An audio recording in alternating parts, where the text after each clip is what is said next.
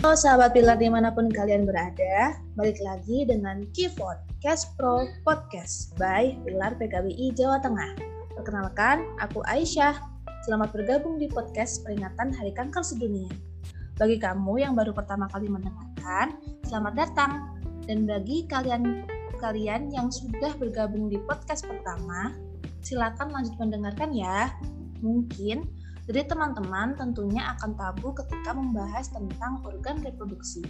Barangkali masih malu-malu, atau memang benar-benar tidak mau membicarakan hal itu. Tapi, membahas mengenai organ reproduksi menjadi hal yang penting loh, karena itu juga mencakup kesehatan tubuh kita. Di episode kedua kali ini, aku ditemani kedua temanku yang tentunya ikut untuk berdiskusi tentang permasalahan ini. Ada Kak Hilma dan Kak Wahid. Halo. Halo Kak Aisyah. Halo Kak Aisyah.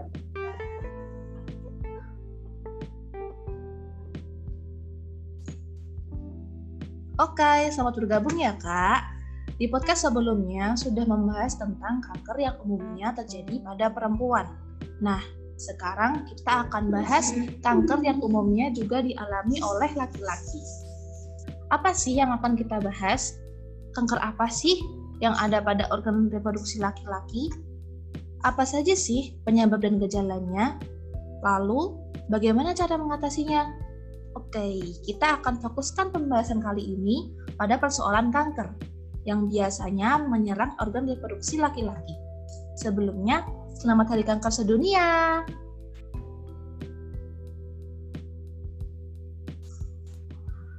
Menurut teman-teman, kanker apa yang menyerang laki-laki ya? Pasti masih asing di telinga kaum awam. Kalau menurut Kak Hilma, jenis kanker apa sih yang menyerang organ reproduksi laki-laki? Apa ya Kak? Kanker testis mungkin ya?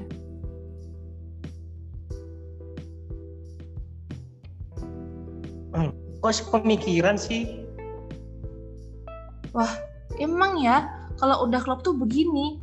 Baru aja masuk pembahasan, udah punya pemikiran yang sama. Jadi penasaran juga nih sama pengetahuan tentang kanker testisnya. Sebenarnya kanker testis itu apa sih?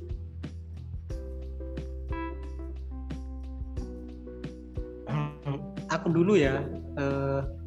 Aku pernah baca sih di layanan informasi kesehatan atau pastinya di internet kalau kanker testis itu suatu penyakit yang berasal dari sel-sel testis. Dibandingkan dengan jenis kanker lain, kanker testis merupakan jenis kanker yang jarang terjadi. Kanker testis merupakan kanker yang sering ditemukan pada pria usia 15 tahun sampai 35 tahun. Jarang terjadi ya, Kak. Tapi ngomong-ngomong, sebelum pembahasannya jauh melebar, kita diskusikan dulu aja nih ya. Mungkin dan barangkali ada yang masih belum tahu testis itu apa. Jadi, testis merupakan organ seks laki-laki yang berfungsi untuk produksi sperma dan hormon testosteron yang berpengaruh pada pertumbuhan dan fungsi organ genital laki-laki. So, udah tahu kan? Kanker testis itu juga ternyata ada beberapa jenis berdasarkan asal selnya loh Kak. Yang paling sering ditemui itu kanker testis asal sel germinal atau biasa disebut germ cell. Dan ada lagi tumor stomata yang juga perkembangan dari jaringan pendukung di sekitar sel germinal itu tadi. Ini sih sebenarnya yang lebih paham tentunya para medis ya Kak. Tapi kita juga harus tahulah sedikit-sedikit.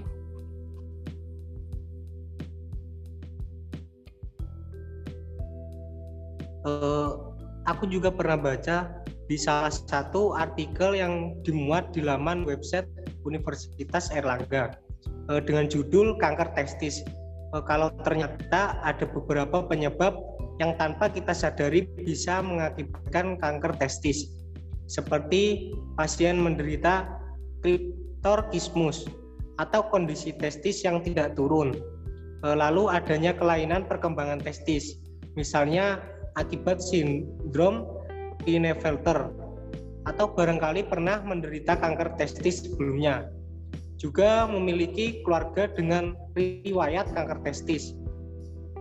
Dan yang terakhir, pernah menderita HIV-AIDS dalam usia 15 tahun sampai 49 tahun. Tapi nggak mungkin juga kan ya, kalau dokter langsung bisa mendiagnosis gitu aja. Pasti ada pemeriksaan lebih lanjut dong mengenai gejala yang dialami juga.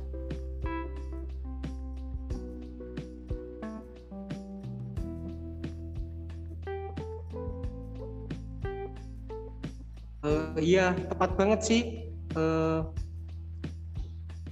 Biasanya kanker testis ditandai dengan adanya benjolan atau pembesaran di salah satu testis.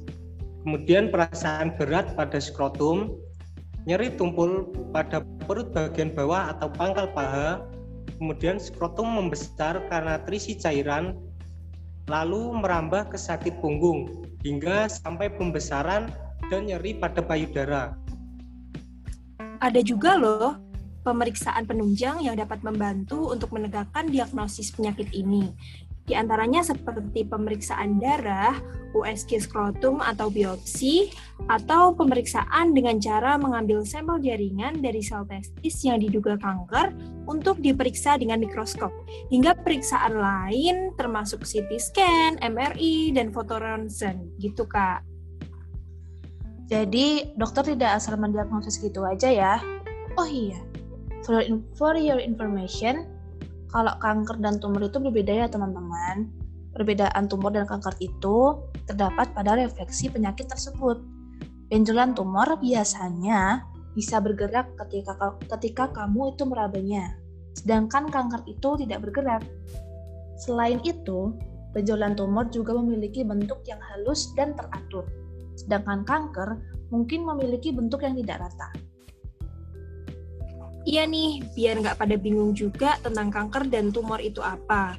Soalnya banyak kok pengetahuan di internet kalau ada tumor testis dan kanker testis.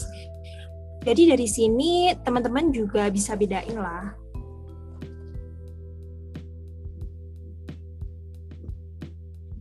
Kalau dari pencegahan kanker testis, sepertinya belum ada upaya pencegahannya, karena penyebab pasti dari penyakit ini pun belum diketahui. Pada beberapa kondisi tertentu yang meningkatkan risiko kanker ini, misalnya pada kondisi kriptorkismus atau koreksi terhadap testis tidak turun yang terjadi setelah bayi didiagnosa hingga usia 12 bulan. Untuk mengurangi risiko testis yang tidak turun tersebut berubah menjadi kanker. Jadi memang ada pengaruh genetik yang besar. Itu aku baca dari beberapa sumber buku sih. Iya, di Indonesia sendiri mungkin jarang ya yang kita ketahui pengidap penyakit ini tuh. Tapi kalau di luar negeri tentu saja banyak. Waktu aku baca berita nih ya, ternyata ada salah satu pesepak bola dari Manchester United atau MU, yaitu yang bernama Max Taylor, yang juga menderita kanker testis pada tahun 2019 dan kini dinyatakan sembuh setelah menjalani kemoterapi.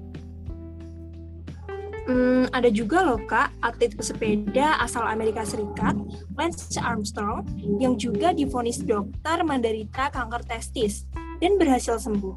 Memang ya, tidak ada yang tahu, atlet dan olahragawan pun bisa terkena kanker testis. Nah, setelah bahas gejala, penyebab, bahkan hingga perbedaan antara kanker dan tumor pun sudah kita bahas, tentu saja semakin tahu dan pahamlah ya tentang penyakit ini, bukan? Kalau aku pribadi sih, kesimpulannya kita harus rutin untuk melakukan cek kesehatan. Tidak tahu juga kan jika ternyata ada bawaan penyakit dari keturunan atau bisa jadi faktor-faktor lain yang secara tidak sadar kita semua melakukan itu. Dan poinnya tuh, aku jadi makin tambah paham juga sih terkait kanker testis ini. Nah, bener Kak Aisyah, harus rutin cek kesehatan. Kalau menurutku pribadi sih, kita juga harus jaga imunitas dengan pola hidup sehat dan rajin berolahraga ya Kak.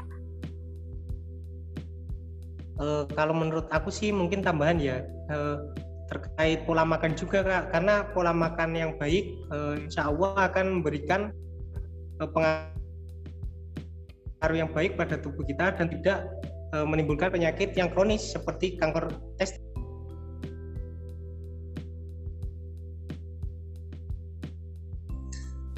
Oke, baik. Diskusi yang sungguh mengesankan ya teman-teman, guna memperingati hari kanker ini.